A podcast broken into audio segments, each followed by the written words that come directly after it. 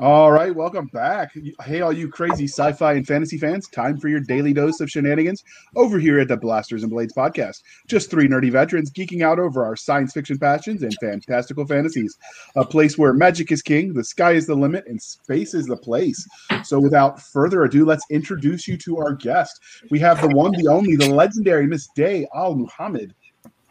How are Woo! you doing, man? Hey, thank you guys for inviting me. I am super excited. I'm not sure I would have called myself legendary, but you know what? Shut up. I'm going to take it. It's a pandemic. We take anything we can get. That's right. I got infamous, so you're lucky. I didn't get legendary. I got infamous. Can you get inducted into a Hall of Fame recently? I oh. I did. Um, I got inducted into the Disability Mentoring um, National Hall of Fame. So I that think is, it counts for something, lady. Oh yeah, that's legend. Wait for it. Hope you're not lactose intolerant. Dairy. Legendary. so, so why don't you tell us a little about yourself, the most famous award-winning person that you are? Ooh, see, that makes me sound special, and now the bio is going to end up being real boring in re- in return for that. So, uh, I think like to think of myself as an uh, an author, a filmmaker, and a disability policy strategist. I've spent most of my my regular work life as a as a lobbyist, but a good guy lobbyist. So I do I worked on hate crimes, education for kids, language preservation for Native American tribes, and spent a good chunk of time working on minority health issues related to the ACA.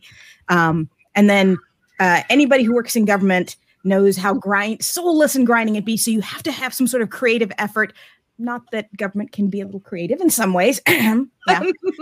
right. We all, we all, we've all met that that bureaucrat. You know what I'm talking about. So, um, so actually, I feel like because I, I was him.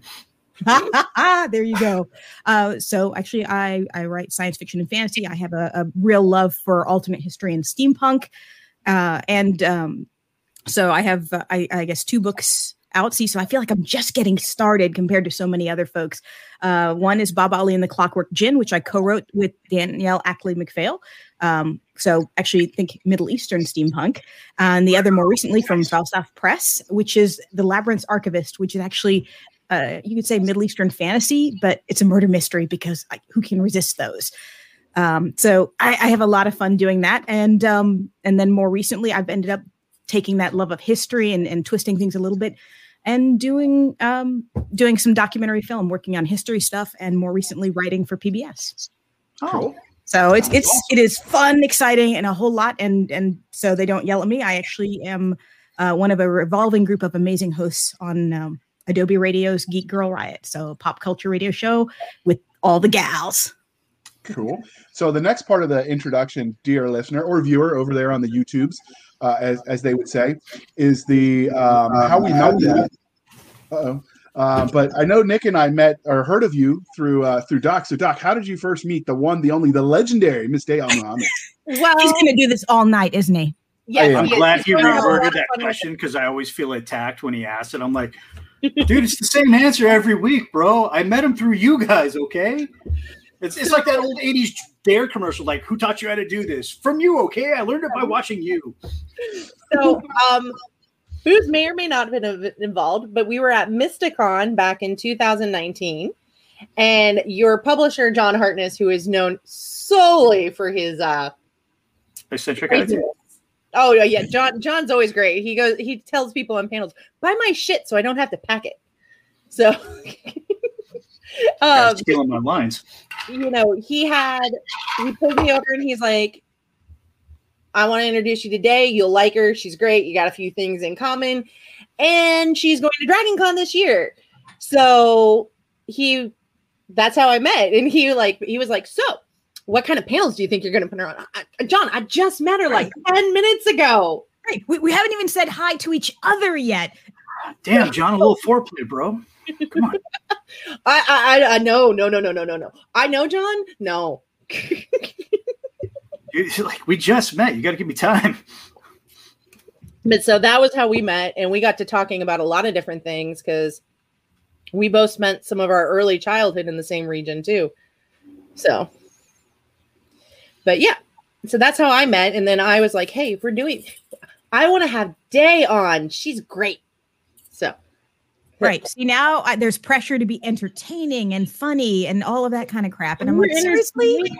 Why are you being coy, Day? We talked for like five minutes backstage. You are entertaining and funny. So the other part of that is like Just go with it. certain publishing can be very insular to the section of it that you're in. So if you read a lot of space opera and that's what you write, you're going to know a lot of those authors. But because when we rebranded, we wanted to be able to do a lot more than just that, because otherwise you're interviewing the same people over and over again. That gets boring. So so Cisca's been on the hunt for for stories we haven't talked about before, just because it's different. So and steampunk is fun. It's steampunk, It not is. steampunk. Fun, Oh, steampunk could be something that we could get some musical soundtrack playing when you read it. That that could be a thing. I have a I really I didn't know what music we would pair with it. fantasy. I've been on a real fantasy jazz lately for uh, non-European based fantasy. So, because so much of fantasy can be very European, which is great, but it's also been done a lot. There's so many But- other regions that you can draw a fantasy Oh. from. So we've got to decide if we let you stay. So you've got to answer the religion questions, and there is a test at the end. All right. So Doc, You wanna it's borrow on my you. pen? Star Trek, Star Wars, or. Firefly. And I will tell John which one you answered with. Mm. No pressure. So yeah, this is where I have to admit I I I think Star Wars is only okay. And that's because I I accidentally as a child saw Spaceballs first and thought that was the most genius thing I'd ever seen in my entire life. can stay. That is didn't realize it was. Derivative. You know, didn't realize, you know, that was based on something else until years later. So That's an so- acceptable answer. yeah, so Never had it unfortunately, before.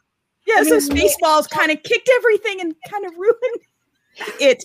Um, so instead of surprised, but I'm I'm totally No, it, it, actually, that that is a solid answer. If that's the, how you were introduced into Star Wars, because that's exactly how you were introduced to Star Wars was through Spaceballs. was through Spaceballs. Watching Um, the spoof of the original, probably I would pro- if I had watched it in reverse and watched Spaceballs first, I probably would have thought Spaceballs was See, was was the be- was, was the So, better piece. So Spaceballs is Day's religion. probably, I'll be honest though, We're I gonna was have to also throw the that kid- into next questions. going There go. going forward, we're gonna have to throw it in there. It's gonna be Star Yeah. Trek, Star Wars, or Firefly, or Spaceballs. I, I was also the wee kid who was convinced that I was going to grow up and marry Jean Luc Picard. I just needed him to wait for me. Thank you. I I'm wanted straight to as an arrow, and I was on I- that list. I was gonna marry him. I, was gonna marry Star Wars, Yeah. I was the kid who told everybody I wanted to be just like Jean Luc Picard, only female and with hair. Those two distinctions were very. Y'all want to take a guess who I wanted to be? Janeway. Uh, Yeah, with the beard. You guessed it. Good call, JR. She was, a, she was a ballbuster, so I just figured, you know, go with it. Nah, Riker, man. I mean, can you strike the rum pose though? Uh, not in this chair Nope. because the arms don't go up. No, so another religion question of the night is Lord of the Rings, Game of Thrones, or Harry Potter? Oh, I'm going to ruin that also. Legend. Okay. Okay. Tim Curry, It- you- Tom yeah. Cruise. Uh, Tim Tim Curry as the villain. Yeah, that was another one. Like, forget Tom Cruise the hero. I was all about Tim Curry. I definitely did not understand he was the villain in the show at the time. Oh, the I'm- amount of But he was so awesome and sexy, and yeah, I had to. I had Have to. you ever seen the documentaries on the all the behind the, the screen stuff? Like the I think prosthetics I they had to saw go through? one years and years ago, and I really would like to re-see that. So, Oh yeah, I love Legend. So but uh, I, that's fair. I actually didn't see Legend until I was like a teenager. I missed it somehow. Saw it in the theater. I'm that old. yeah. I was in another country.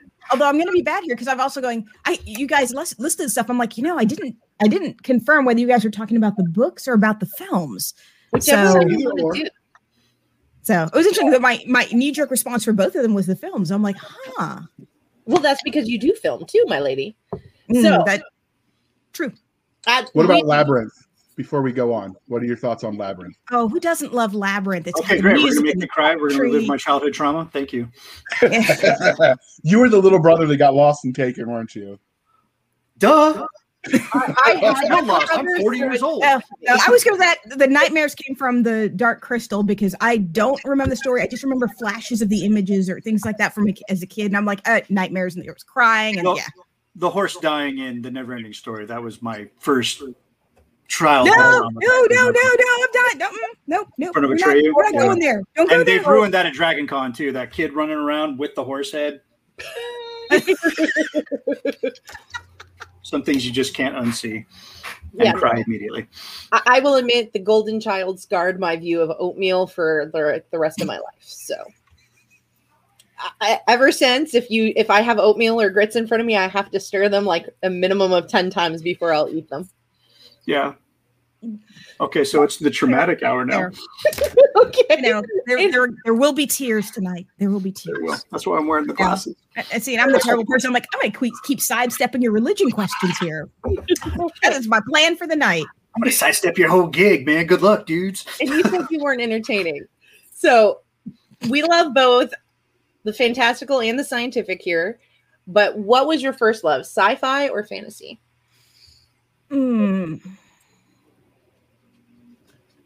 So, first, first love was probably going to be fantasy because I, I remember as a kid reading The White Dragon. So Anne McCaffrey was my opening. However, my very first introduction was actually um, All Summer in a Day.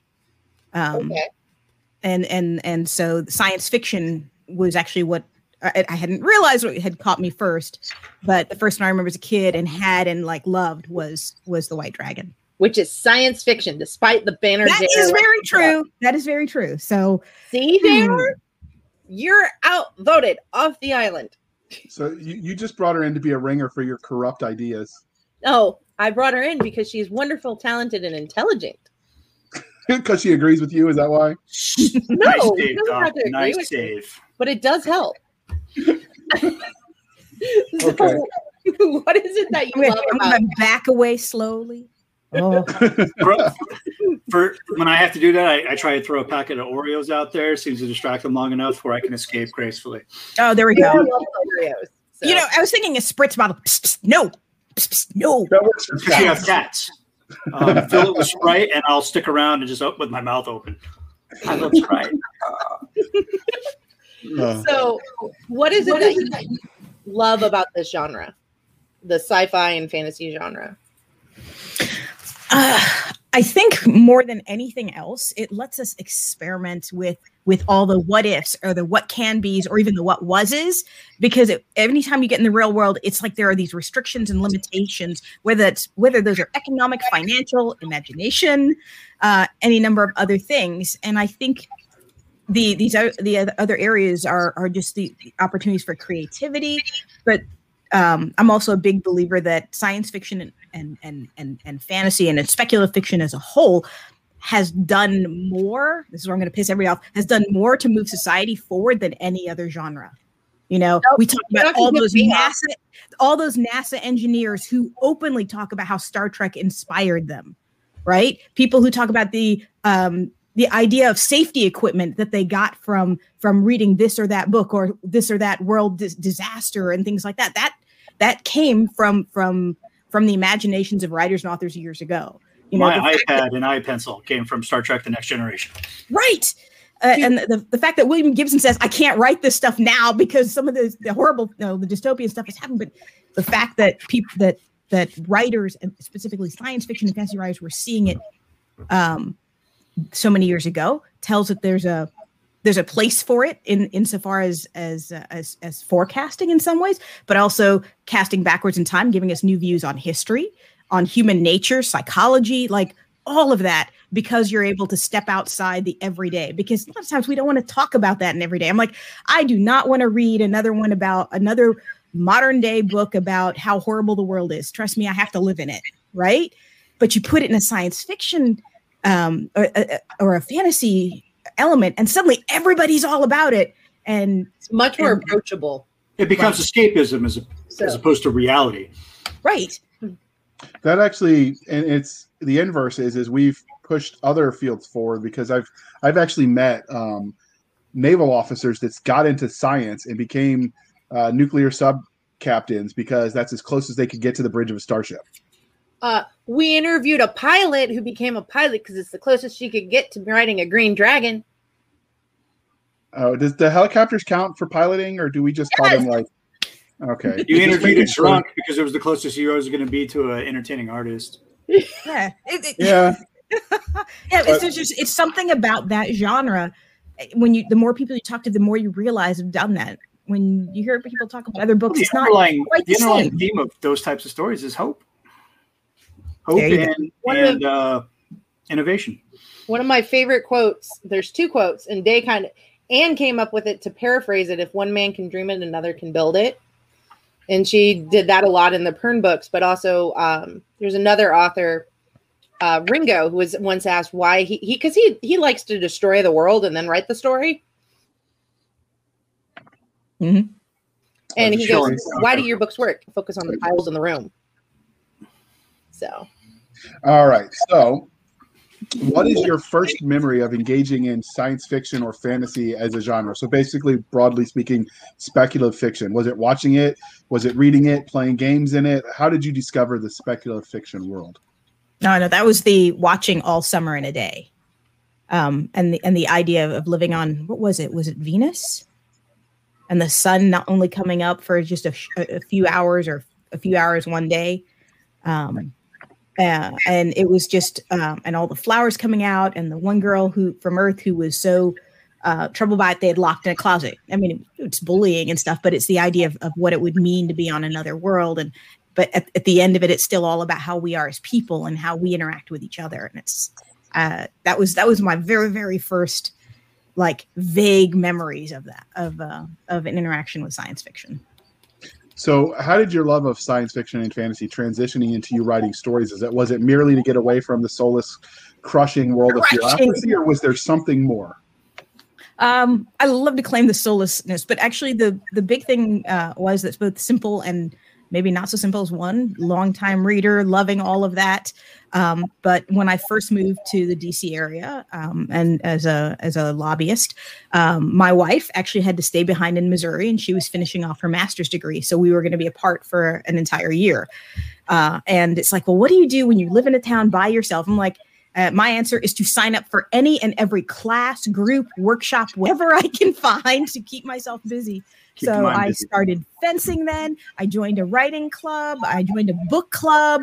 Uh, I joined a film group. Yeah, I kept uh, pretty busy. So Wow.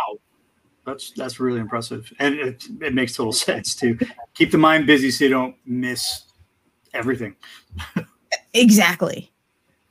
All right. Well, we know who's got the next question because he's got the glasses to match the color on the outline. I, I do that so I can uh, I remember. My lord, you make me sound like an imbecile, which I am. You're not wrong, but we don't need to just keep putting a spotlight on it. you're our favorite super grunt. Well, at least I don't have to lift anything heavy on this one, other than this question, which is many authors let their own uh, real life experiences influence the stories they tell. Uh, were they were there anything specific, formidable moments that uh, really shaped you as a storyteller? Hmm. Man, I never can think of anything awesome or exciting to say to that. I'm like, no, I'm a I'm a pretty nice, dull, boring person, and that's how we're gonna tell it. Um, no, uh, actually, the the most fun thing probably would be um, the Labyrinth's Archivist um, that that I wrote for for Hartness uh, was originally I wanted to have a murder solving character, but I'm like, I'm gonna make this character blind and and she's a blind woman. I'm going to have her be a blind woman of color, and she's queer. And I, and and that was a note. I said, "This is what I'm going to do with this character. Is that okay?" Um, note back. Oh yeah, sure, sounds good. Look, you know, send the first chapters. We'll see if it's if it's any good. Um, Did he I say said- make it entertaining and it's all good? I got and and I sent the first chapters. Got a note back. I'm okay. Go ahead, and finish it. I'm like yes. Um, which is which is kind of awesome uh, because it's not the first time that that I know many folks have put forward a character that's a little bit outside the norm and have gotten very firm very quick. Uh, no. Yeah, no, yeah, yeah. We're gonna have a blind character. No, it's not gonna work in, in a fantasy science fiction. No, and I'm like, um, hello, I'm I'm a blind person. I can make it awesome. I am. There are things that people don't know that we can that would um that would make it work. So So we just need to get you those Geordi La Forge glasses, and your problems will be solved. No, no, we no. go. If we're gonna do a blind character onto a real life human being, I have Matt Murdock, aka the Daredevil's sunglasses, who's my favorite superhero of all time. I've talked about it on every episode. I don't care if it's even related. he doesn't. He He really does doesn't. have really cool sunglasses, though. If I'm going to wear anything, I'm Oh. going to wear those versus a You- hairband. You like So- my Ednas for uh, my Tony Starks? Though I will admit, my absolute one of my absolute favorite characters in sci-fi is a disabled character from uh, Muj- Lois McMaster Bujold and her Miles Vorkosigan saga. Yep. So Yeah, it's, it's kind of hard to not not live in, but yeah, yeah, it- well, it's it's just just fun. My poor bank account, more books.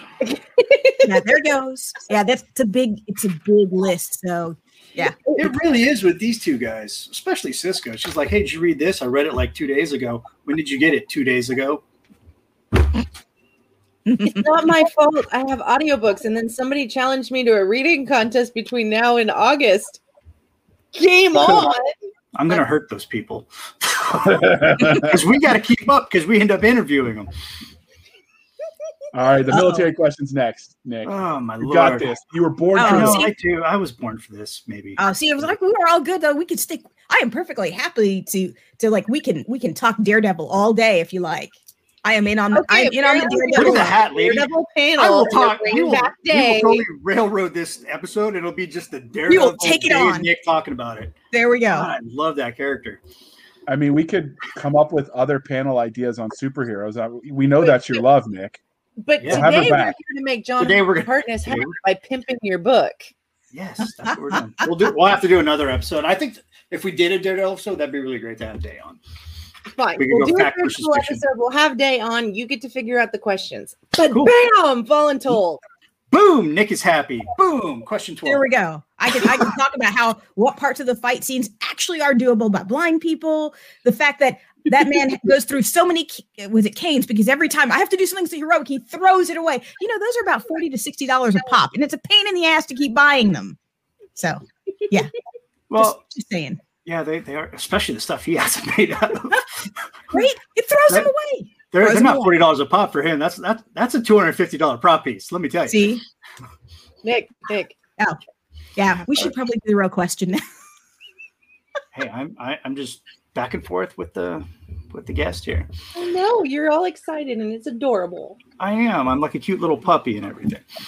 I mean, I don't know. I go so far as to say cute, but you know, go on. I was just about to ask the question, Jr. You. Oh. Can I be in charge for a bit? Thank you. No. That sounds about right. Uh, speaking of military science fiction, your bio mentions that you uh, served in the U.S. Coast Guard in the auxiliary, right? I do. I'm a I'm a local flotilla staff officer with the flotilla 2401 in Silver Spring. Like, hi guys. Um, I, I actually do information services for them, and I've done communications at the um, at the district level. So Oh, Um, yeah, so we we basically do a do a lot of the backup and public work um, with the Coast Guard. Basically, you know, they're the the smallest and yet have probably one of the largest jobs. Um, if you think about the length of our coastline and their expanding duties, including stuff under uh, that addresses terrorism, so a lot of our guys will take over basically anything that the Coast Guard does except law enforcement and drug interdiction. Yeah, no, that's really cool. Do Um, you, get do to you wear the draw? cool out- do you get to wear the cool outfits with the little Dixie cap? That's the Navy. Coast Um, Guard has the same uniforms, basically. It- No, uh, they, they wear blue utes and a ball cap, our yeah, I was gonna say our our our our uh, yeah our ODO our ODUs are blue, and they actually did a, uh recent changeover for those. Um, but um, but uh, yes, it is a volunteer uniform service, um, and it has to meet the same requirements as active duty as far as appearance. I think the biggest difference is our buttons are silver, where theirs are gold. So that we refer to the active duty as gold side, we're the silver side. Oh, okay. So, Uh, and uh, I do have a Dixie cap, but um, yeah, that's not my preferred cover. Never, never looks good. Most uniforms don't look good on women. They're not made for curves. So Except No, I, I I don't know why. remember in, when I was in training, the first time somebody saw me out of uniform and in uh, civilian and came up to me and they looked at me the next day because they got and, and everybody was waiting for this person to say something horrible and he goes I just wanted to tell her I didn't. She wasn't fat. Thanks, dude. Ouch. Because if you are Accurate. a uh, the, the the uniform is not supposed to uh, show silhouette the female figure, and um, if you are a That's sexist because it silhouettes the Yeah, male so- figure. Yeah, so it but it makes us look like little Yeah, rectangles. I don't There's know no I, I heard a, a, a, a female sailor say that it gave Oh. them a sea bag ass. I am not touching any of this with a 10 foot pole. I'm just, And she I'm- meant that in the most derogatory way possible. Like she was unflattering. She goes, "It gave me a sea bag ass. It was horrible. I hated wearing." no. it."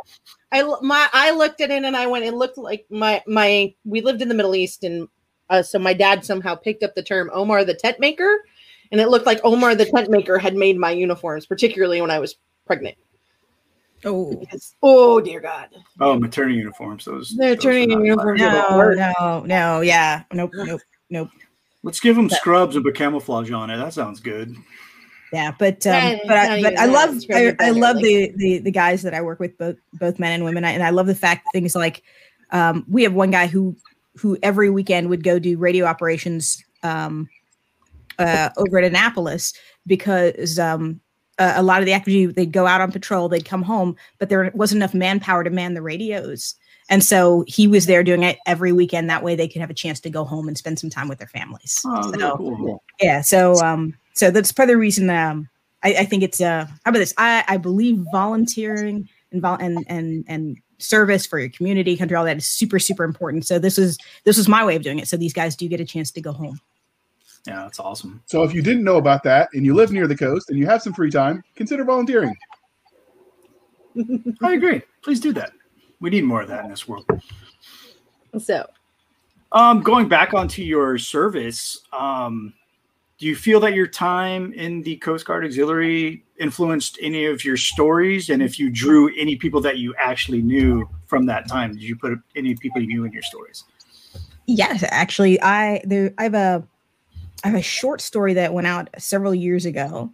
Uh, oh god actually no there's a couple of st- i have a couple of stories that actually um nope nope okay yeah. I the more i think about it now i'm like yes i actually have several stories that involve uh the coast guard. The one that's most directly uh influenced uh is in apex magazine i believe from a few years ago and it actually was uh, about um, the Cape Hatteras Lighthouse, and it was the first all-black lifeguard station. Um, is the real story, and I basically steampunked it up in, into histo- uh, steampunk historical instead about um, the the most famous rescue of the all-black um, uh, um, life-saving crew there, and what they and their most. I, I basically did a variant of what was their most famous rescue, um, and of course in my the steampunk it's all supercharged and things like that. And then i'm like i had to actually write a post about this is what really happened which was so amazing um, that i couldn't put in my fictional story because nobody would believe it. Um, and it's it's great. It's it's the fact that the, the um, down there on the on the cape there it's so it was so rough on the storms um, they couldn't get get a line out. And so basically one of the men swam the swam swam out.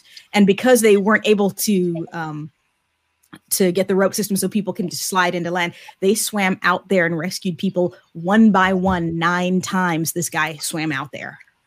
And I'm like, nine times in the middle of a storm, and then bringing people back that way, one by one. So, yeah, that's it was it was amazing. So, That's what always um, uh, surprises me, given all the crap that we get from Hollywood these days, and you get stories like this. It's like, why didn't you just tell that story? It's right there for you. You didn't have to do any work. Like, there's so many cool stories like go. that.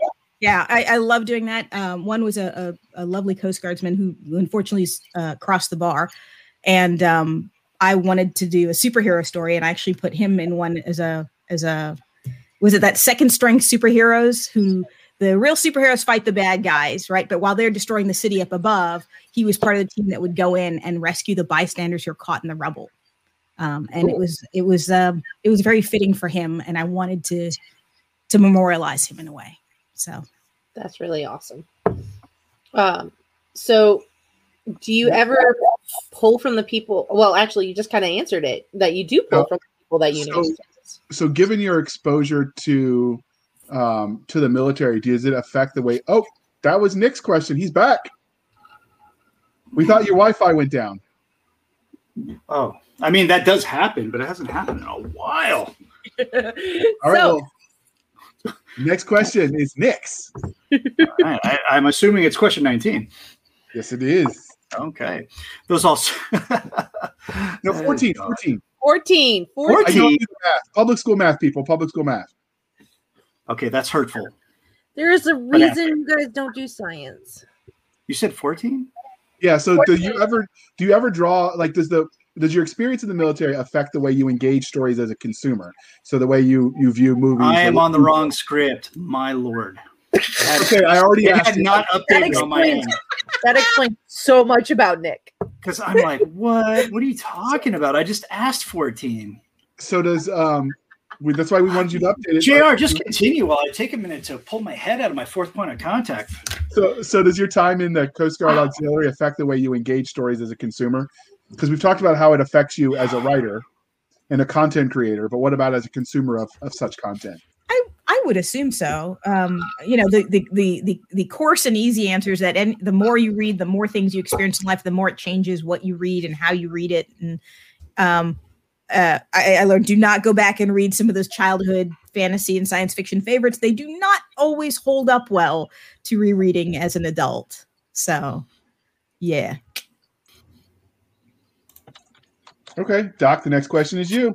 Yeah, sorry guys. That was, that was a quick, easy answer on that one. No, that's okay. I, I'm sorry, I disappeared for a second for uh, reasons Oh dear.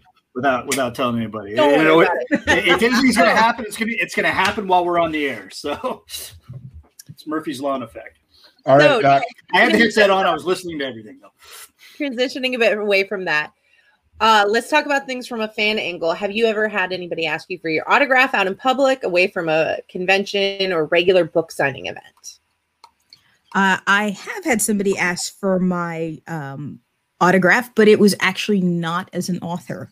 Um, I was actually asked for my autograph um, by a, a very lovely, oh, goodness, I want to say she was eight year old, um, uh, because I was a fencer. Those are the Actually, most adorable fans ever.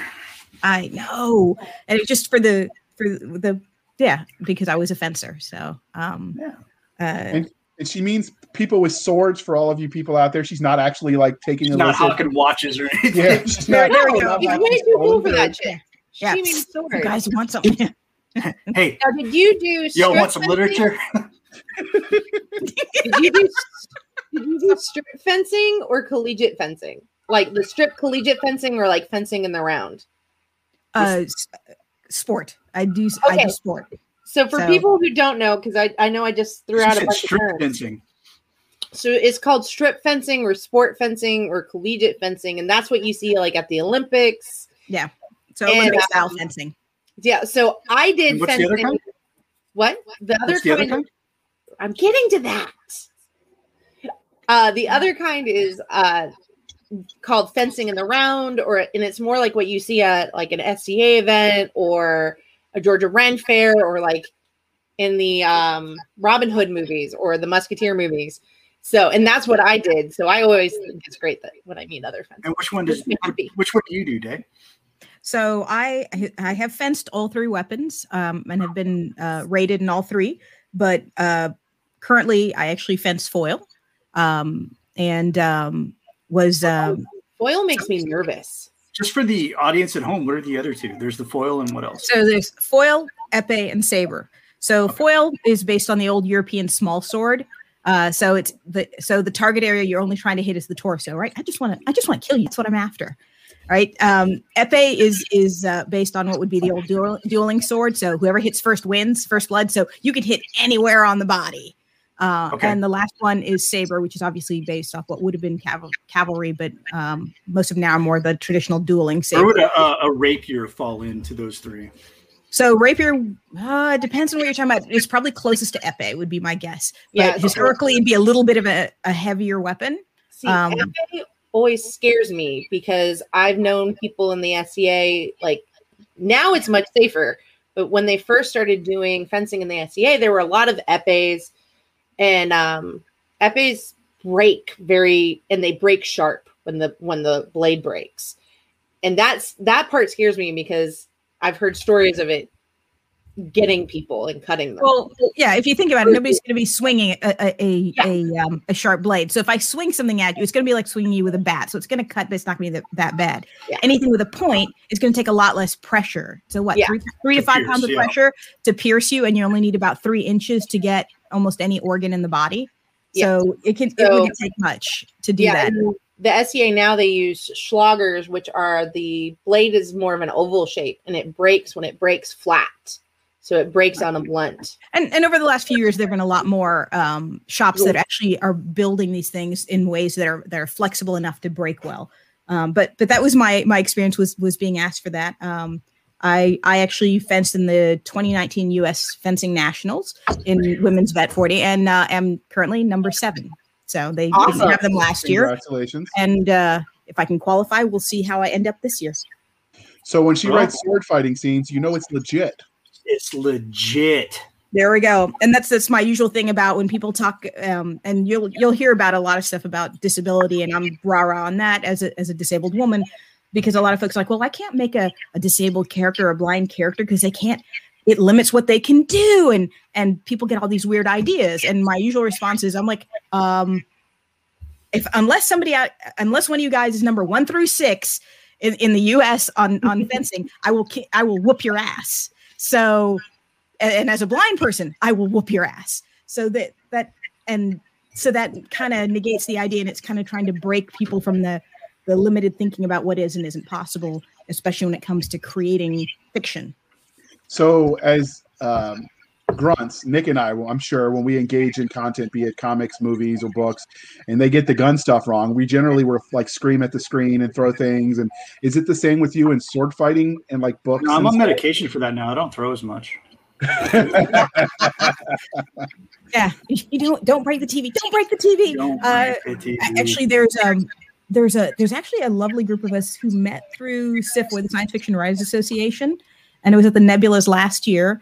Um, and we actually put together a whole panel, and all of us had disabilities, and all of us do studied work. Some of them fenced around to do HEMA historical, uh, some of us do Olympic style. And what happened after is all of us end up with a big old discussion about all the things that we had seen that was awful. Um, and so basically, what happens now is when we watch, there becomes these these little this, there's this stream of text messages back and forth about what bullshit something is. So rather than throwing things, we just have to go on angry rants back and forth. There's nothing like finding your people that you can then grump with Did- over. Did you over just see this? This? Did you see this? Do you see what horse crap this was? Yeah. There you go. Exactly. So did you watch The Witcher and like scream? I've heard some sword people got mad at that. It is Oof. not great. It looks pretty though. I will say Oh, for how about this? For sword choreography, it is beautifully done. How about that? I like the Beautifully positivity. done as Henry Cavill's abs. Okay, Doc. because because there's some things where I go, yeah, you got to make it flashier for television, and if you've got a good um, uh, stunt coordinator, a good fight coordinator who actually knows good sword work, it can be beautiful. Um, and The Witcher had really beautiful fight scenes, not always realistic. I'm like, don't don't don't turn your back. Oh, don't spin like that. No, spinning that's always a bad idea. Um, and then um, I I love the, the old. Um, it's not that yeah, it's pretty old now. But Zorro has beautiful fight Yes. sword work, beautiful. Nothing I'd ever want to do in real life, but The movie or the black and white TV series? uh, movie, movie, movie. So has have you ever spotted anybody in the wild reading your books?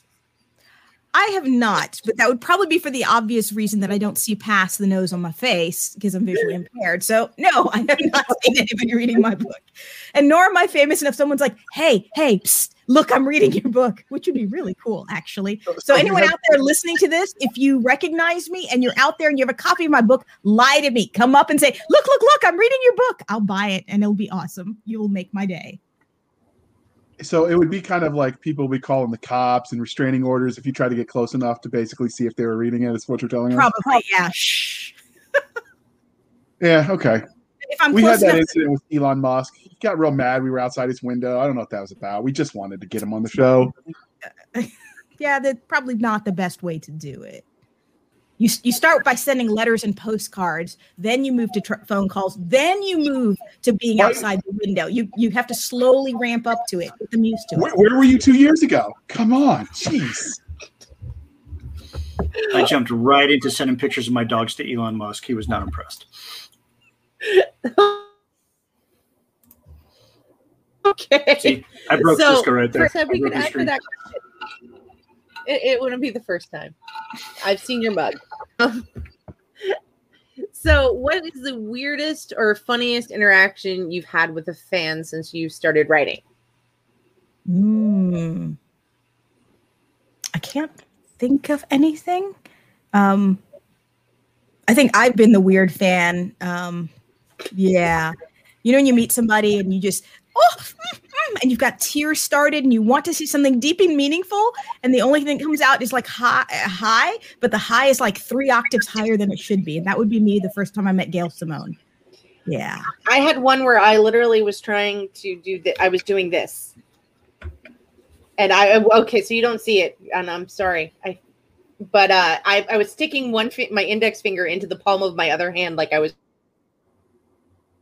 pressing a button, like I'm pressing a reset button in my brain, and that became the universal. that's because brain's not working, and ever since, my friends have been like, "Why don't you go press your button?" yeah, no, my mine's the squeaky. Sign sign my book. Um, so I've been a longtime fan of her writing um, on Birds of Prey, The Punisher. Um, I love And- Birds of Prey.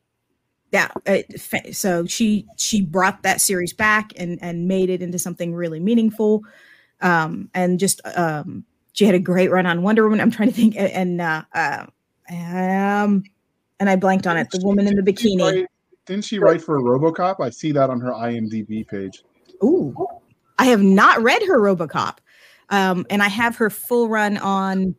Oh, I blanked on the on the character's name, the female version of Conan, which is going to get me in so much Red trouble. Sonja, no, not Red Sonja, but um, Yeah, no, Red Sonja. She Red Oh. Sonia.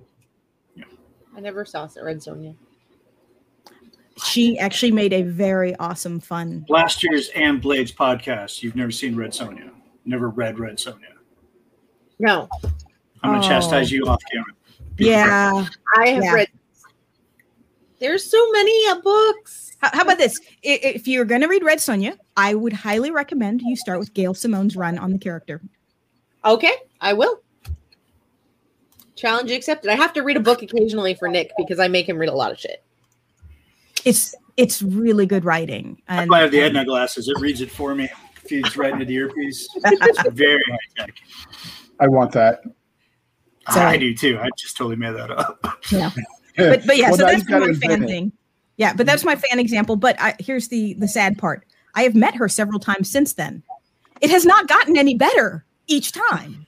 So I continue this weird stalker with, you know, a high pitched hi, and yeah, Okay, so you're saying in person you're not a fan, or it No, just, no, no, the interactions didn't go the way you wanted them to, or Oh, I think it's more that I never I can't say anything meaningful, so I end up squeaking and and not being able to say very much. And it's like, I love your stuff. It's like your fa- one of my favorites, and you inspire me, and all yeah, all that kind of stuff. And uh, it happens. I, I'm Yeah. a huge fan of Jim Lee. I got to meet him a couple of years ago. Similar thing Yeah. happened. I was like, he's like, "Hey, who's that on your shirt?" And I'm like, exactly. Now the thing is, know though, the next time you met him, did you do the same thing? Because I've done this three times now. So No, that was the second time I met him. The first time I met him, I was it was 1988, so I was 10, and he was. You were Um.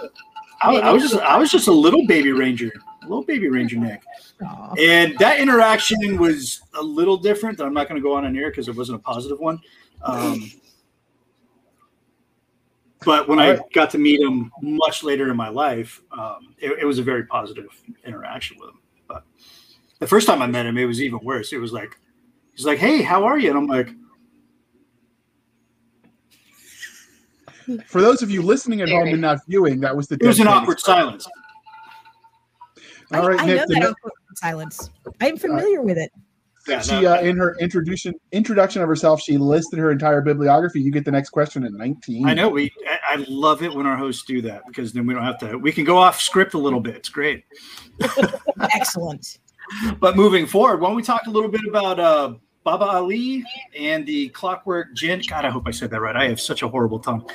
Um, a steampunk fairy tale, right? Uh, Mhm. Where did you get the premise for this universe?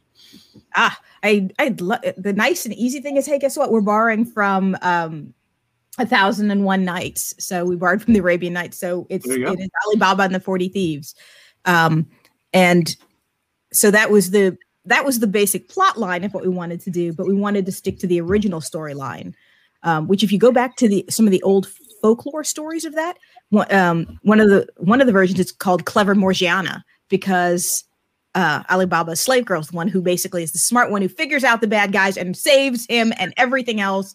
And so we're like, we're going to borrow from that version and a few other things from that. And then the other part we did was put the setting in the Middle East. And we were looking at, all right, what time period? Somewhere around the 1880s. Let's look around that time period for the technology and then going, all right, how would the world develop?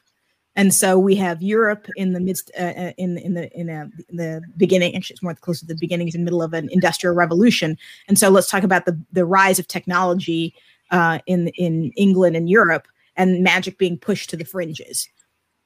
And then we talk about the Middle East, where like, let's talk about the fact that even in modern day, running a tank in the desert is not something that works very easily because that sand gets everywhere, and and technology still has a hard time keeping up It's everywhere outside of the tank too. I'll tell you that. Yep. It has a hard time with the environment. So technology wouldn't be as great there. So magic would be would be higher. And then we built a world. So with the Far East going, had actually managed if you to be able to meld the two together. And so the idea of how the societies would rise that way. Um, uh, Jerusalem uh, was and is the home to the three great faiths, right? And so I'm like, well, and if you look at the maps at the time, the city was uh, was separated completely into the Jewish portion of the city, the Muslim portion of the city, and the Christian. And I'm like, well, all three of those faiths, let's say, have ties to mysticism. So let's say the three great schools of sorcery are in Jerusalem as well. And so it was nice to be able to build out the world based on on what we how technology would impact it, also with things of history. Um, you know, the the wars between Turkey and Persia, and how would those have have have messed with it? But you know, a lot of it was set in in the Nejd um, part of what would be of Saudi Arabia, which is not going to have a lot of people and also not going to be as heavily influenced by some of the politics going around. So we didn't have to worry about that kind of interference. So that was a very long answer that hopefully was kind of interesting. No, it absolutely was. I, I I'm not sure if you answered my next question or not, Jr. Nope, you're good. Okay, And, uh, cool. It's interesting because because all of us have been to the Middle East, so we've we've walked in those sands. Ah. So it, it kind of gives a little bit of flavor. Well, the coolest part was being in Iraq, outside of Baghdad, being a student of his, history and art because I was an art major, and being able to see the the Akkadian head there at the Oh. Museum of Baghdad. Oh man. Something I Yeah, only got to Feel see the jealousy. PowerPoint. It is coming through the screen right there. That's the jealousy flying Oh, right I got through. mocked and ridiculed for weeks. People like, "Oh, look at Garber. He's totally simping over a bronze, a lost wax casting." And I'm like, "Dude, do you know the historical significance of this thing?" He's like, "Well, I'm sure you're going to tell me, dork." You know? And I'm like, "Well, I am going to tell you." So for Like, me, it was the uh, it was the Ergot. It's the Temple of Ur, which was uh an, at just off of Camp Cedar Two, which is halfway between Baghdad and, and the Kuwaiti border. Which the, which the legend says that's where Abraham of the Bible was buried. But uh, that was kind of cool because you could see where it was an old temple, and then they closed it in. And the old stone versus new stone, old and new being relative terms for something that old. And then when you get all the way to the top, you can see the uh, the blood stained on the co- uh, copper of the blood staining the the stones, even all these generations later from the blood sacrifices they did up there. And then you, you're up there and you can see the city that Abraham would have been bo- lived in, uh, covered in sand because they just leave it covered, but you can see the outlines of the walls. It's it was a moving experience, touching history like that. Yeah, But we're nerds and we're probably lost half right the there. audience right now. So, so No, no, no. We have to assume that there's more like us than there are not like us. 85,000 every year in Dragon Con. there we go. All right, They Nick, keep throwing your, money at this show. All right, Nick, it's your favorite question now, so I'm going to bring this I up. I love this question. That's the only reason I have a job here is the artwork, the cover. All right. So, can you tell us about this cover? Uh, did you have any type of say in it? Did you I give any notes? not a ton actually um I, the the co-author actually um did this um i think her husband did um because we talked a lot about what we wanted on the cover.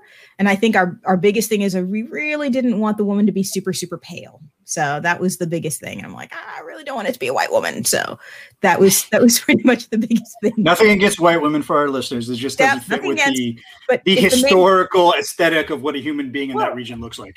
right. If the, if the main character is uh is is listed as a brown skinned woman it would probably make sense to have her be a brown skinned woman. So you know no false advertising No, what I really like, what I like about it is it has um, a mosaic to it. Um, Yeah. it's, it's set like a mosaic, and those, It looks like artwork native to the region. Yes. it, yeah. If they had encountered Leonardo da Vinci, yeah, um, most mosaics aren't that intricate, but this is really cool, and I like that um, that texture that it gives to it. It's It, it really, a little bit different yeah Um, just a little bit different.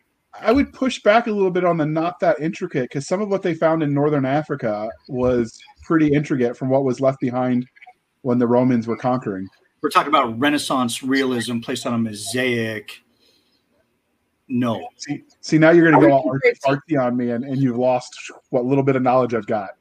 Yeah, I, this is where I'm going to hammer you with a. I'm going to crush a fly with a sledgehammer because it, this has to be said. Um, I would say it reminds me a lot of needlepoint also. I can see it. Like my I, I could see that. Yeah, a lot of ne- needlepoint, and and it's always so funny because I don't. Growing up in the Middle East, I I never thought of Middle Easterns as not white. So, I I know that sounds really weird, but to me, because I was told they were all Caucasian because they, they identified themselves as that where we were in the region we were. So I know that it can be very regional. So. right and and and you're going to hear things like that part of that is, is is leftover colonialism and part of that is also just um if you think about the american census system up until this last round if you were arab uh you were listed as caucasian you still are, according to uh, the Department of Defense and Ah. the DHS. It's uh, it's how do they put it? Middle Eastern, non-Hispanic, white. There we go Hey, It- it's, it's white. very, it's it's very. I'm like, okay, so can we, what, what do we put here? They're like, just just select that one. I'm like, "Ah, that don't sound right though. yeah so so at least the census i believe has changed there and we'll, we'll hopefully dod and, and and dhs will get there Uh, eventually, but we're talking about government, and government always moves at a Glacial molasses pace. Yeah, glacial pace. So perhaps in the year 2050, we'll get to something close to it. so so one of the things that struck me about the the locals that we interacted with when when I was overseas in the Mesopotamia was how um friendly to to newcomers their culture was like it was a big deal to, for them to like oh let me bring you home for dinner and they were gonna they didn't have much but they were gonna feed you so did you incorporate some of that culture into the story when you wrote that this fictional That's awesome, by the way. Yeah, uh, absolutely. I think i- incorporating culture in general was one of the biggest things we wanted to be a part of it. I remember some folks are like, "Man, there's a lot of like religion and faith in here." I'm like, "It's a part of everyday life." Uh, for folks, uh, you know, and it, It it, it may not be proselytizing to other folks all the time, but as far as personal actions and belief systems, it is part of everyday life, and it, it's it is true for a large number of people, not just Muslims, but for others where faith guides a lot of the, the decision making. And it's a it's a big if it's such a big influence on people, then it would make sense that it would exist in the in the book as well. it, it's a huge influence. Um, one of the things my mom, because my my mom was very active in the Middle Eastern community when we're, where we lived, and she lived there for 20 years. It's the longest place she ever lived, growing. And um, it was how there's a lot of aspects of Middle Eastern culture at times that are similar, though though the dressing is different to Southern culture where religion's hugely important in this. Like if you're in the South and you don't practice a religion, people look at you weird. Like it can be paganism and they're okay with it as long as it's a religion.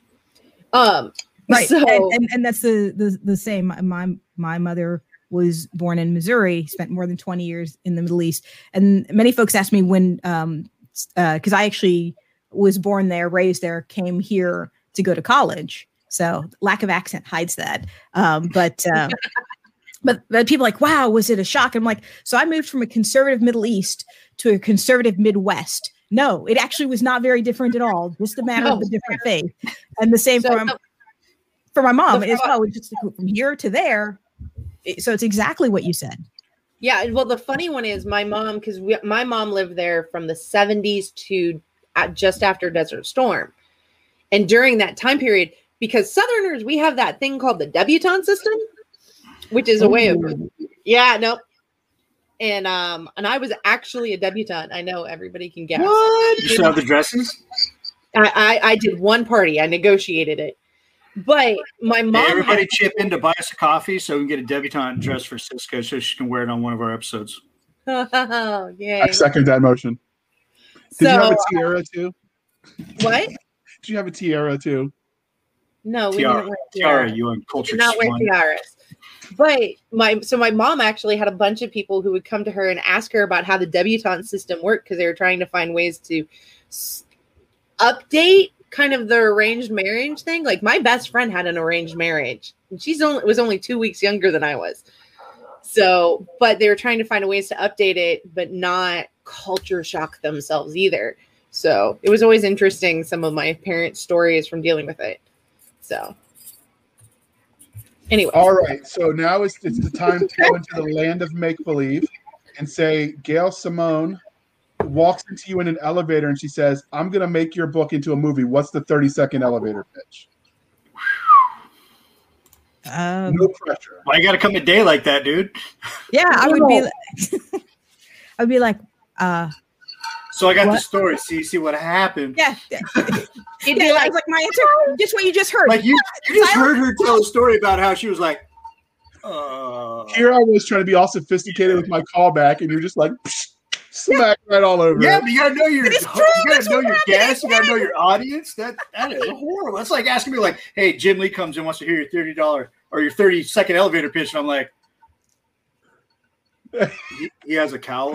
I, I, I, don't I don't know anybody in Hollywood. Like I, I, tend to read more than I watch like TV or movies. So like I couldn't tell you like JR, have you ever had to give a 30 second elevator pitch? Uh it's well, worse than MEPS, okay? It's worse than MEPS. I mean, I had to justify a mission we went on in 30 seconds because they were going to That's say different, no. man. You had uh, no. Oh, I'm sorry, Day, for my co-host here. yeah, I, have now been re-traumatized because now I'm picturing in an elevator with her and yeah, frozen. Okay, completely. okay. How about Just with, to touch uh, her hair? It works every time. Wait, wait, wait every time. Can I touch? I'm Can done now. I can't talk anymore. she falls for it every time. That, that's how I get through it. okay, I got this. Hartness calls you and he says, "Give me your 30 second elevator speech." What do you do? Wait, for those who are listening, like John Hartness, who runs Falstaff Publishing, he calls and says, "Give me your fucking 30 minute second elevator speech now, damn it," because you know that's how he would say it. And we still so maintain I, a PG 13 rating. Can I pause and go, yeah, this is me going to sidestep slightly again.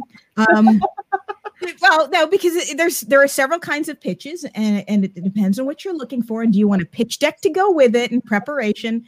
Uh, yeah. And are you talking fiction or documentary? So um, we're talking book format, and books don't normally have pitch decks. Oh, I know that much. Very nice. Damn, look at me just lost out of the conversation. Okay, I'll hit you up later, Cisca. So I don't sound like an idiot next episode if that ever comes up. So, uh, okay, and I'm sorry, I completely forgot. I, what was the question again? Your 30 second your, elevator. Your elevator pitch. For, God, for, for, a book to be made into a movie? No, uh, for, for a book to be published. For You're selling your book to be published. Oh, like, crap, now I'm gonna have to come out with another book. Are you crazy? No, you, you talk like I have these at my fingertips ready to go. you really need to rework these questions. She is throwing us curveball after. I'm so sorry. I'm so sorry. Satellites are right. hooking up and out so, of space. How about this? But I, I, will, I will give you one that that has been on my list that I want, which is probably not quite a book, which is I think it is more than past time to to do, if not a movie, a TV series on damage control. So for those who are not familiar, uh, about the Marvel book that deals with Dwayne McDuffie? Yeah. yeah. So No, uh, there's actually talks of a series coming out. I have heard that. I am I am so hopeful, and if it's not true, I'm I want I and or even if it is, I want in. I would love to write for that. After do a spin-off books. after I Spider-Man: Homecoming, there was serious talk about doing a damage control series. It would be fantastic. So for Oh, those who don't know, I'm all in. Yeah, it's Here's a comic book series that was written by Dwayne McDuffie. Um, uh, he's actually one of was one of the very very few black comic book writers and brilliant. Super cool um, dude too. Uh, creator of Static Shock. Mhm. and um and what damage control is is it's basically um if you like remember earlier i talked about superheroes trashing the city this would be like the insurance company that comes in and the companies that come in the construction companies that make the repairs and things like that. And, and later on it expanded to include other teams and and and folks but it's always the aftermath uh, which i thought was very powerful pieces of story that were missing. So i would love to write um damage control. I'd love And to write about not a far stretch for that? Because we had Agents of Shield for like six seasons. Right. And, you and know? Agents of S.H.I.E.L.D. talked about the folks on the ground, and we got to see some of the emotional. So, what if we were talking about a group of, let's say, B grade heroes, insurance folks who are then dealing with families who've lost folks, buildings crushed, their businesses, and and like, we're going to rebuild it. We've got we've got this guy here. He's not strong enough to really do superhero stuff, but he's going to help move the debris Right. Um and um and use that to just you know here's a woman with like yeah she's just got sort of x-ray vision She- we go around and she she does all the archi- the architectural reviews to make sure all the buildings are are engineer are sound from an engineering Because they did have those characters in the book. They, they Right. you had your your they weren't powerful enough to go out and defend against you know to give up life and limb to fight off Thanos or anything like that. It's like no, you're you're going to help us do uh, insurance claims adjustment by gauging structural integrity of buildings that were wrecked by the Hulk going ape crap through the city. So, but we're going to pay you well. there we go and there's so there's so many kinds of stories that you could put Oh, in that kind of world so um so you want to pitch that's that's what i would like to pitch is i would like to write damage control whether it's spin-off books movie series it doesn't matter uh i mcduffie did a brilliant job um, for those of you who like to prefer to watch things on tv take a look at the old animated series justice league unlimited It's a good I one. love this that. is where I uh, do my Thor from Endgame, pull my axe right close to her head, and be like, "I like this one." So that is not where I thought you were going when you said damage control, because you were Coast Guard. I was thinking like actual like people that fix the ship when it's broken. that Well- would be kind of cool too actually One of my You favorite can you can totally do a book on that. One of my favorite audiobook series is the Tom Stranger Interdimensional Insurance Agent. So when my one of my MOSs when I was in the army was actually uh, watercraft He has operator. So of them. only three. So uh, I was watercraft operator. So we actually had to go through the Navy's damage control school. And I just remember because we had a set of twins that are in our class that were like four foot eleven. I don't know how they were tall enough to get in. wow. And Were damage they male control or female? female. Well, there you Uh, go. And uh, the damage control, they tell you that the way you win on the, the the damage control trainer is if it gets to the neck of the of the shortest person, you, it's over. You, you did you weren't fast enough. And of course, I had both of them on my team. I'm like, why can't I get the tall people? so so we had even less time because they were so short. Why didn't you pull a Kirk and just change the conditions of the test? The Kobayashi Maru. Because he's not that we- cool. We did. We sort of snuck into the control room and slowed the water down because uh, it's the SS Buttercup, which is uh, basically a PT boat in a pool. They call it the Buttercup because it's a trainer. And so we sort of snuck in before the session started and slowed the speed of the water so we had extra time. Did you pass? we, yeah, we didn't get caught. Okay, good.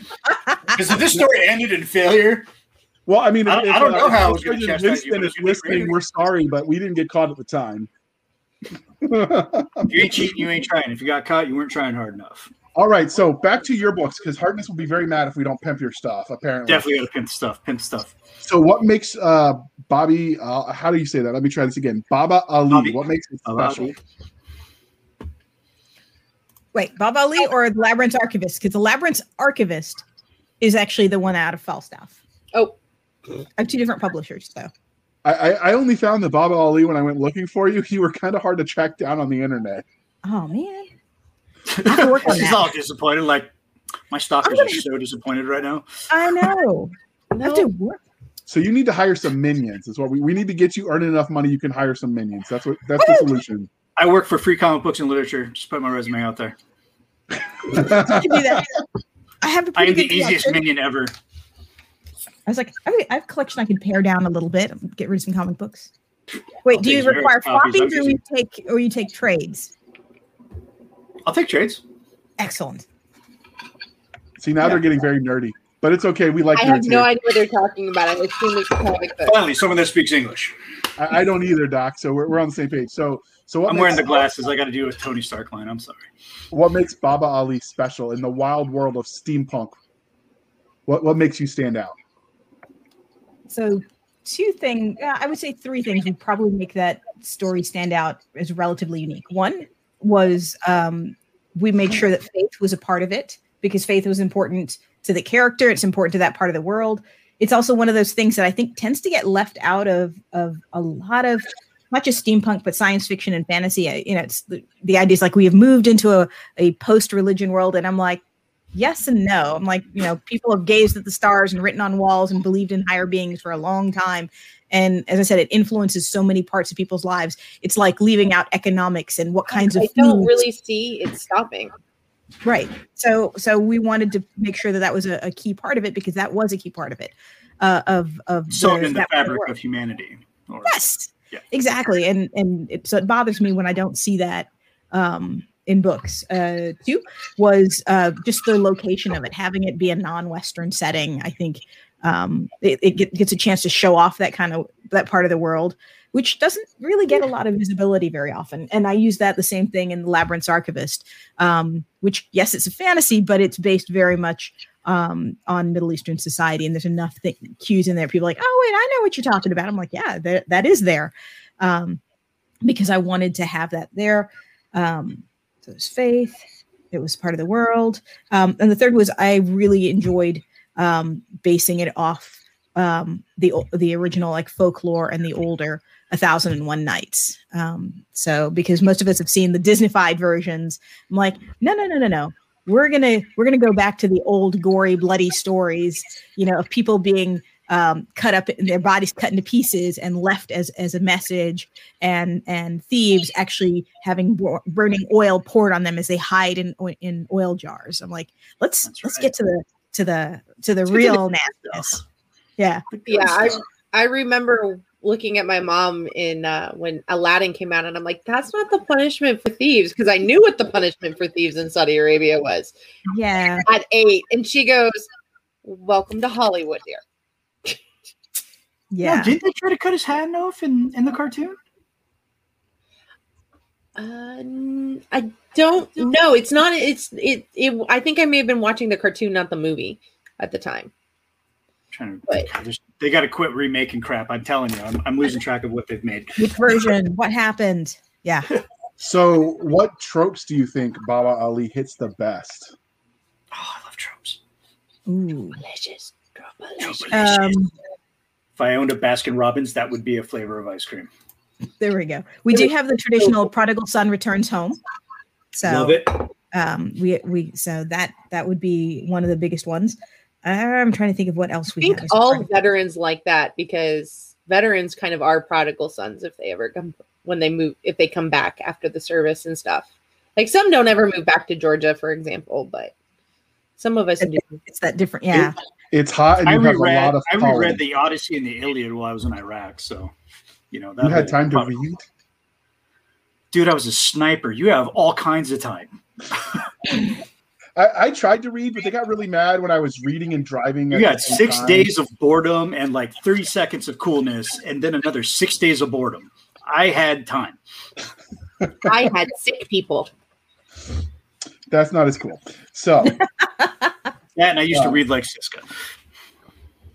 so steampunk isn't something we've dove into yet since we rebranded, and it was a very um, like we did one short story review uh, on our old version of the podcast, but it's not something that that you see a lot of in literature. It's it's an aesthetic that people dress for as far as like cosplay, but you just don't see a lot out there uh, in that vein. Mostly because conventional wisdom says it doesn't make money, but it's cool. That's because you're not reading comic books, my friend. Well, apparently, I'm just not as cultured as you. You absolutely are not. I agree with you. so, so what is it that uh, do you think steampunk? Do you think that's a fantasy subgenre? Do you think it's sci-fi? Or do you think it can go either way? Actually, it is. It it fits very much in science fiction. So, if you think of it as a form of retrofuturism, then absolutely is. It has the the the the emphasis on technology, uh, and it has the uh, because that has to play a key element in, in in the way the story is told.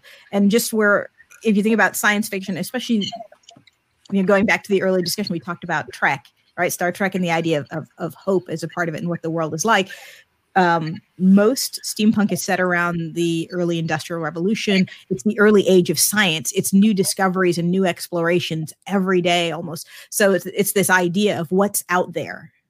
Um, so it has some of the, that same idea that science fiction has. So in many ways, they're kind of the same thing. Only in one, you're you're kind of rewriting history, and you're you're also making up science, only not necessarily accurate science. Did you have a um, dirigible? I love dirigibles. I, Airships.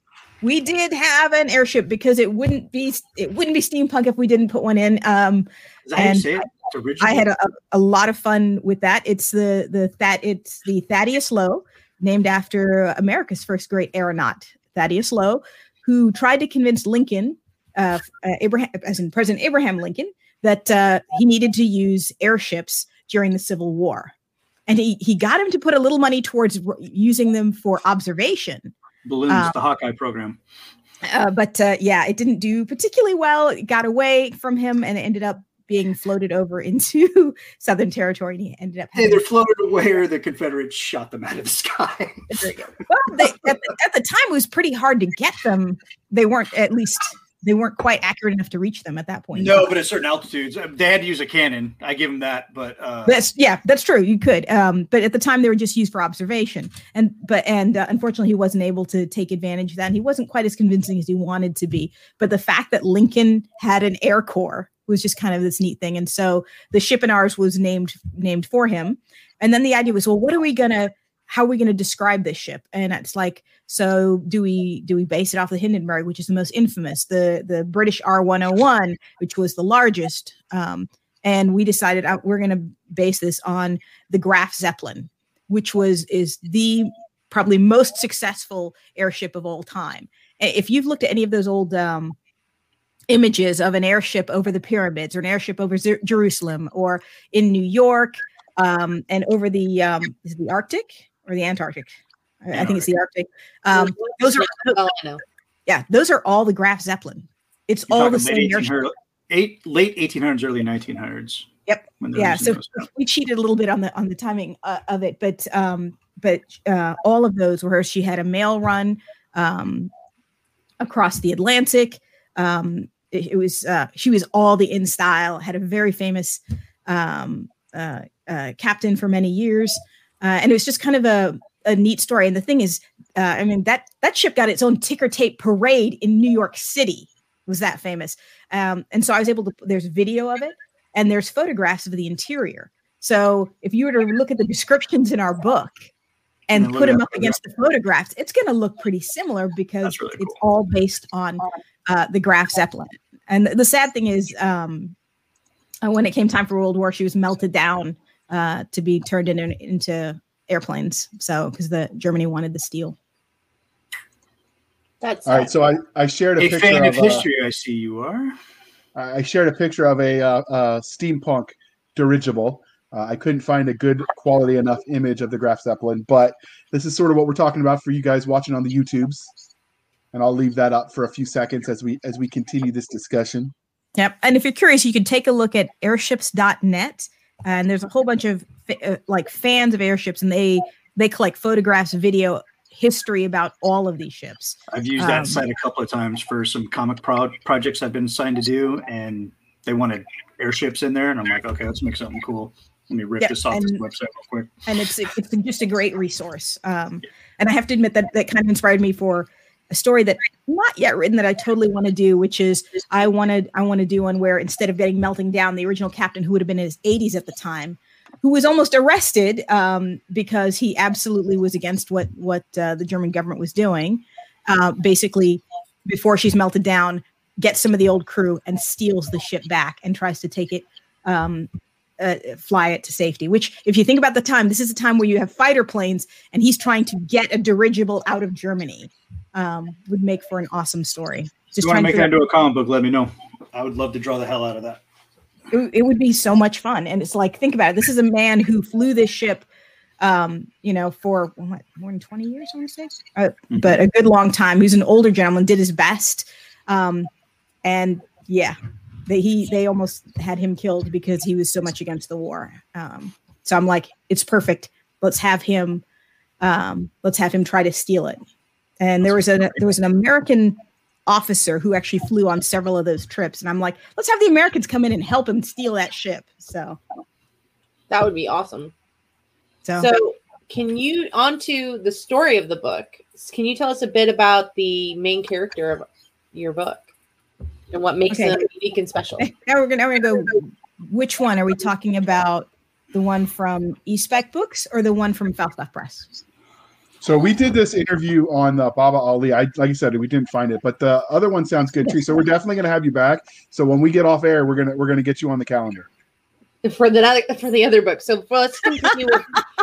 Ba- this has been fun. So and we'll be bringing you back to discuss your other amazing book and.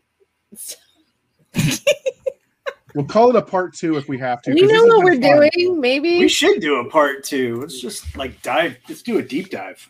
We know what we'll we're bring, doing. We'll bring the drinks next time too. No, I got you covered. okay, so tell us so, about the main character in Baba, please. Save me from myself. I, I sorry, no help Saving here. from yourself, Cisca, is one of the greatest failures of my uh, podcast career. You were the Tony Stark to my Pepper Potts. I'm not sure if that was a compliment. It's not. No. So what about the main character for Bobby Ali? Baba Ali. so um I actually wanted to have a character who was a pacifist at heart, um, who would prefer not to get into fights. And so we so there was a lot of that and it's hard to make somebody an active character when you're like, nope, nope, we don't want to get into that kind of fight. Um, but it's it's it's something we wanted to keep in mind of his personality, and so we have that and the idea of solving puzzles um, and and using uh, puzzle boxes as a way to, for him to garner information and trying to go from there to the next step of all right, what does this mean, and then what does this mean with the treasure, and how do I then um, you know um, free the genie, and then going on from there. Um, so, but it, the idea of it being um, combining knowledge with faith and and um, personal integrity, and then being able to use that to make your way in this world. That sounds so boring and more than a little naive, but at the same time, it's kind of one of those. It just kind of worked out that way. Um, I, I guess I I got kind of tired of reading about the jaded heroes.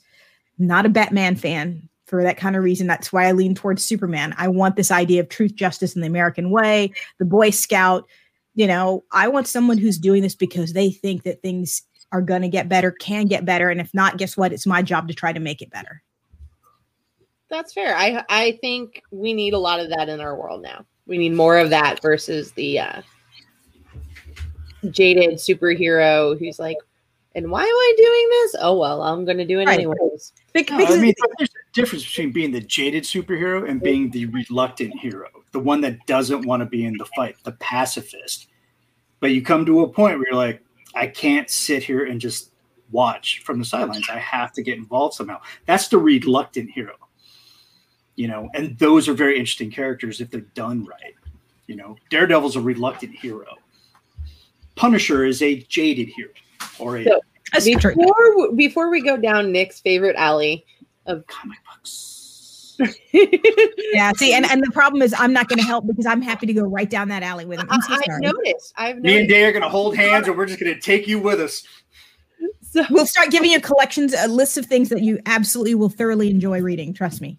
Uh, yeah, Punisher Warzone, Daredevil Chinatown. um, so, can you tell us about any of your amazing other characters? Like, who's your secondary character that you just love? While she's thinking, I'm going to tell you, you know, you've gotten to Doc when she starts doing the clapping, once everything she says is factored by the clapping. It's horrifying when she's yelling at you. uh oh. Um, But when I'm really angry is when I start doing this at you. Yeah, knife- but you somehow knife hand with the clap. It's, it, I don't know how you do it. I see, here's a good for part. I'm not going to see the knife hand, so I'll just keep going. I'll just keep going. That's okay. There is no stopping this woman, which is maybe one of the many reasons I love her. There we go. That's why why we get along. It works. Um, secondary character was actually um, uh, Baba Ali's brother's wife. Um, it's one of these things where when we first started out, it's like she's just this horrible, greedy, selfish person, and um, and instead, what it is is we're gonna change that a little bit and talk about a woman trapped in a relationship that she's not happy with um, and the idea of where she is not respected and doesn't have power, and this is her re- emotional response to it. Um, and then we see how she grows and changes and what it means when she when she does have responsibility kind of thrust upon her, and where she rises um, uh, to kind of accept. All right, yeah, I did some awful stuff, but this is this is what I've got to do to make it right. Um, and I think that makes for a more kind of a complex not quite villain, but but definitely somewhat villainous because the idea is like she's not really bad. She's doing this because of these very these very specific reasons, which makes her a fun secondary character. Um, our actual villain villain, we wanted to just make a villain, and and he is. And there's no question about that on that Well, front. Speaking of, because that's the next question, is tell us about your villain. Bum bum bum. Um, uh, so our villain, um, so is the the the head of the the um, the forty thieves, and uh, it's it's one of these things where I go, you know, when you look back and go, I wish I had been more clear in the story because we know he's leading the thieves. We know he's been alive for a very very long time because that that that that cache of jewels and gold and treasures that's in that cave um was was was cursed and so all of them are actually kind of stuck in this in this sort of limbo where where they're alive but they can't leave. And so they're trapped by kind of what what the stuff that they have stolen. And in some ways um getting the puzzle box from Bob Ali is a chance for them to set themselves free. But this is also a guy who like heads up 40 thieves who's done it for 40 years who's happy to be in charge and is perfectly happy to kill every one of those guys under him um to get it because he doesn't doesn't really value them or value life as a part of that Okay, that's a thoughtful answer. Okay, so um, speaking of characters, I'm gonna step all over Nick while he's thinking. I can see that thinking man phase, and we might be in trouble. But uh, if you ever, if your character is I was thinking met- of a prequel to her villain. I want to read about that. see, I, I knew you were going those kind of places because you've got that dark twisted mind that we know and love so well. Well, I was sitting back just going like, man, it's like what? How did he accumulate all that? That that is actually one of the leftover questions from the book that we didn't answer was about that treasure uh, Well, which, just which may or may not be coming because we actually That was my- my start writing question. the sequel there oh All perfect right. which is to start working on the sequel this this year so no, that's cool, and I, I I really enjoy that that history and that mythology from that part of the world. And there's just so much stuff you can get into. And uh, as a huge fan of Sinbad adventures when I was a kid, and then when I got done with the watered down version, move into the dark and gritty, you know, get your hands dirty, slit throats, burn people type stuff. Just just amazing, amazing mythology there. So, Jr., please continue. I'm sorry, of step on your toes. You're, you're fine. You're fine because I'm stealing your questions anyway. So speaking of uh, your book, back to back to Baba Ali. If your characters met you in a back alley after all the mean things that you did to them throughout the course of that novel, uh, do you think you could take them if they challenge you to a sword fight? Or are they Uh, going to get the best fight? of you and beat the yeah, I was crap gonna say you? or- uh, sword fight absolutely because Bob Ali made uh, used a staff, not a sword. So yes, I, I think I could I could kick the lovely peace loving gentleman's ass. I feel Okay. really bad about it, real bad about it, but I'd still do. it. As long as you felt bad. about Uh, and, and finally, about the universe. In many uh, worlds, the universe is much a protagonist. Is there? You've touched on it a little bit. Is there anything else about the the worlds that it's written that we didn't ask that you want to you want to spill about the universe of Baba Ali? Um, I think the the the biggest thing that I that I talked about a little bit, which is the fact that we went back to the older stories and the folklore, um, versus just the translation of the Thousand One Nights. Um, so on the website, uh, there's a section called book secrets and under bob ali and the clockwork djinn. And what i do is uh, is when working on any book i actually have little post about here's the real history behind this or here's an issue with that.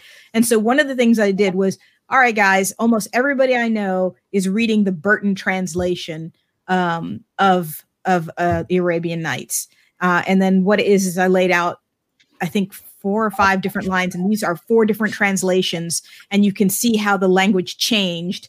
And the Burton translation is probably one of the most misogynistic, racist kinds of things you will ever read.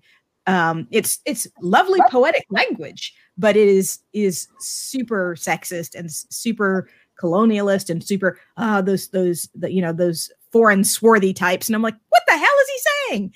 Um, sort of a thing um, but you can actually see the difference. And I think that's one of the neat things uh, in some ways about it is we didn't use his. We actually went to some older folklore types, tales and stories um, uh, that that that mirror it because there are there are dozens of variants of this that didn't make it into that collection that you can still find actually in parts of the Middle East being told orally today. And so we we were pulling more from those um, than from that. Uh, but it's a lot of fun to see what the translation differences are. And I'm like, wow, you guys, really? That's what you did?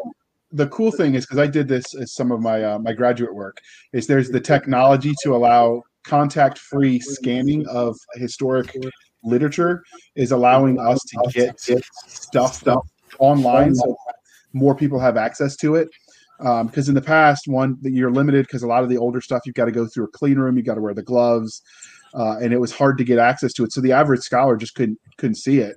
And now that they have the technology to do the contact free scanning, you've got entire college libraries getting their stuff like uploaded to the web. So just random scholar from his home basement or whatever could be could be reading through it, which broadens our horizons collectively. Which I think it's a great time to write this kind of stuff for you.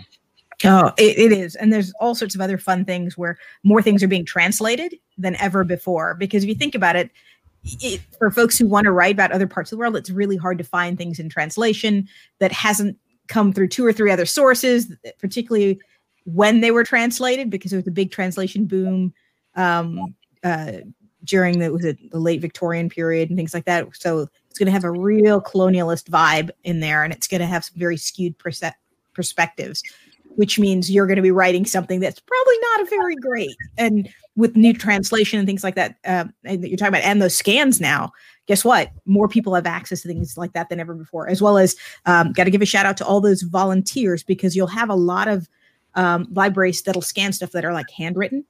So when i was working on my first film which is a civil war documentary there's a whole lot of like handwritten letters if you've ever tried to read writing from the civil war it is really hard and and what's great is there have been folks who basically volunteer and actually type out the text. And so that is now uh, that's available online right next to the letters themselves.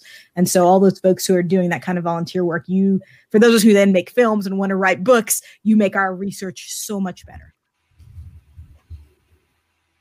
And so, like she said, volunteering for the Coast Guard Auxiliary, you can volunteer to scan things at the library too.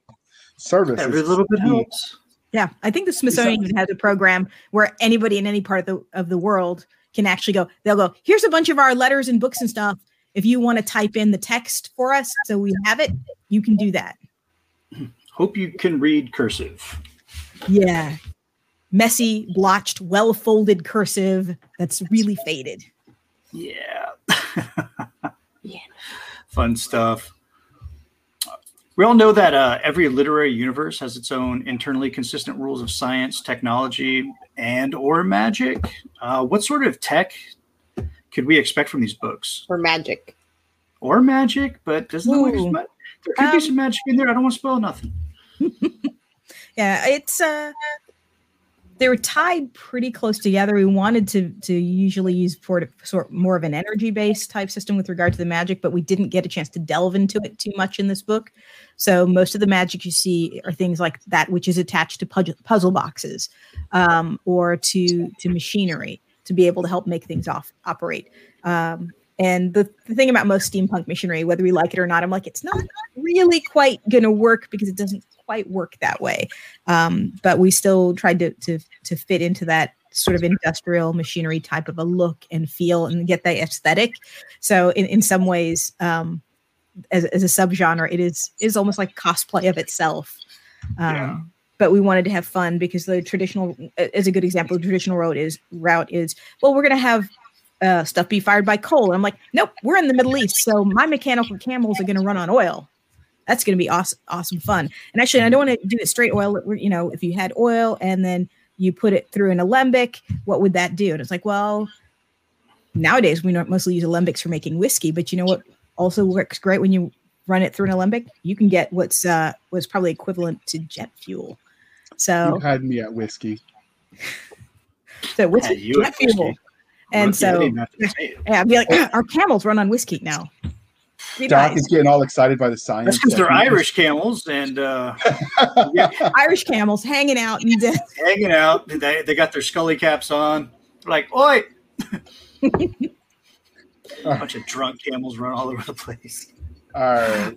Of all the tech and magic you invented for your universe, uh, which one would would you want to have for like daily use? Like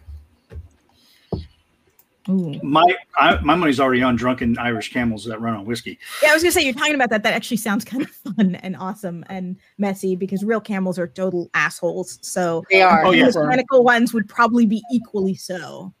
Um, And they want whiskey instead of water that was hanging off your cargo pocket. True story. I'll tell it later. yeah, or you would need that to be able to survive the camels. Um, uh, so, uh, other than the fun of the mechanical, uh, the uh, the camels, I do like the idea of the combination of magic and the puzzle boxes. So, I, I thought that was a neat thing that we added. I thought it was fun. I think the only other place where I've seen magic and, and, and puzzle boxes, although it wasn't as positive, was in um, uh, it was in the Hellraiser movie. The lament configuration. I was going to ask you a question Yes, about how yes. those puzzle boxes work. Yeah, um, mine, mine was based more on the Japanese style puzzle boxes, but yes, that was the only other one that I've ev- that I could find. And it, trust me, if you That are Google puzzle issued. boxes and magic, that was it. Oh yeah, That the was it. lament configuration from Is the only one. I'm a huge horror buff too. I, I don't know. We can start having horror guests. I don't know. That's a totally We, different. we can thing. do that on another day.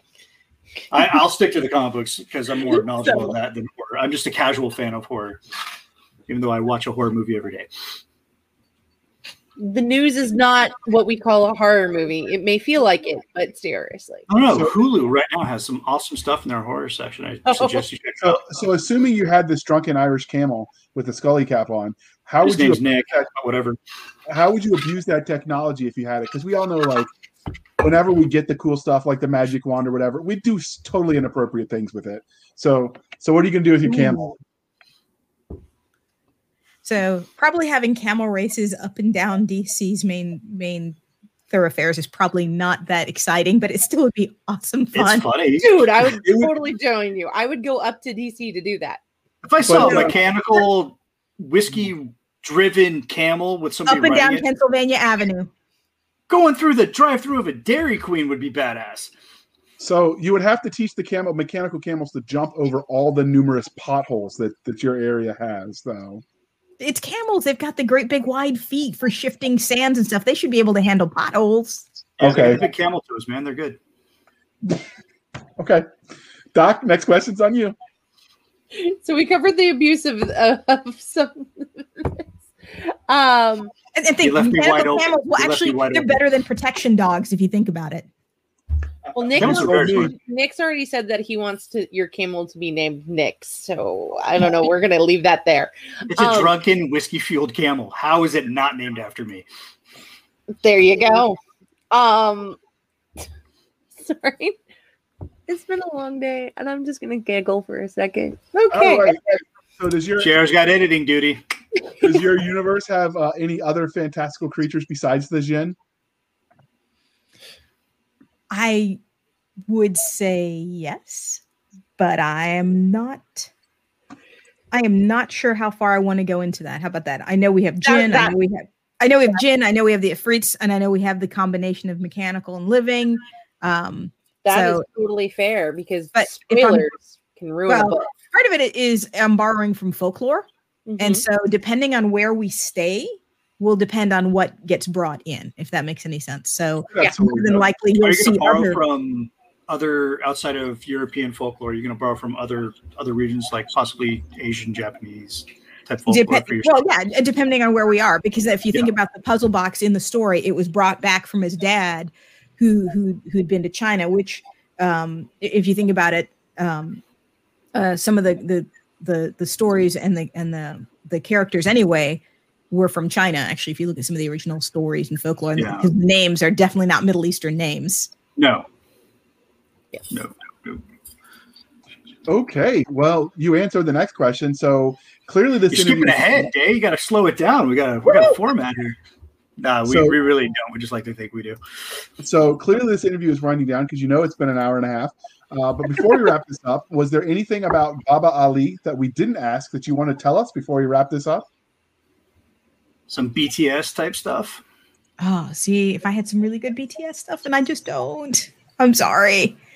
I I promise I'll, I'll- I will have better my prep next time to give like Well, normally we send the questions. Oh, you're in getting a part two. You, you've already Life earned. You've happens. earned part two. So, uh, Day, as we wrap this up, then can you tell our dear listeners or viewers over on the YouTubes uh, how they can find you on the wild, wild interwebs? woo. And clearly, I need to up my my Google foo because I am not easily findable with Steam. No. So the easiest way to find me is Day Al Mohamed. So D A Y A L M O H A M E D dot com, which is our website. But guess what? I use that same name for for uh, Twitter and actually just about everything else as well. So uh, you can find me there. You can find my my happy little books on Amazon, um, and I will send a bunch of uh, links to the li- to to you guys to be put up wherever you would like to put things. Um, but you do that. You can check out Baba Ali and the Clockwork Djinn, which is a lot of fun. Try something a little bit different for steampunk. Um, and uh, if you get a chance, also the Labyrinth's Archivist. So both have that Middle Eastern style aesthetic to them, um, but definitely different style stories. Uh, And and will sorry, go ahead. As I say, we're definitely going to have you back to talk about that. So we'll, we'll get with you once this, once we aren't live uh, to get that scheduled. So uh, you can find us on our website, which is anchor.fm backslash blasters tack and tack blades, anchor.fm backslash blaster tack and tech blades. Our Twitter is sf underscore fantasy underscore show, Sierra Foxtrot underscore fantasy underscore show. You can email us at blasters and blades podcast at gmail.com. Sometimes we even remember to answer it. We have a Facebook group, facebook.com backslash blasters and blades podcast. You can support the show over on anchor.fm or on uh, the buymeacoffee.com backslash JR Handley and put in the comment section. It's for the podcast. And uh, we will keep Nick supplied with his rot gut whiskey and uh, whatever Come Doc's on, drinking Italian this stuff. Because- because she uh, she's all over the place. Uh, and I'll be sober because someone has to be. All right, Doc, you can bring us home.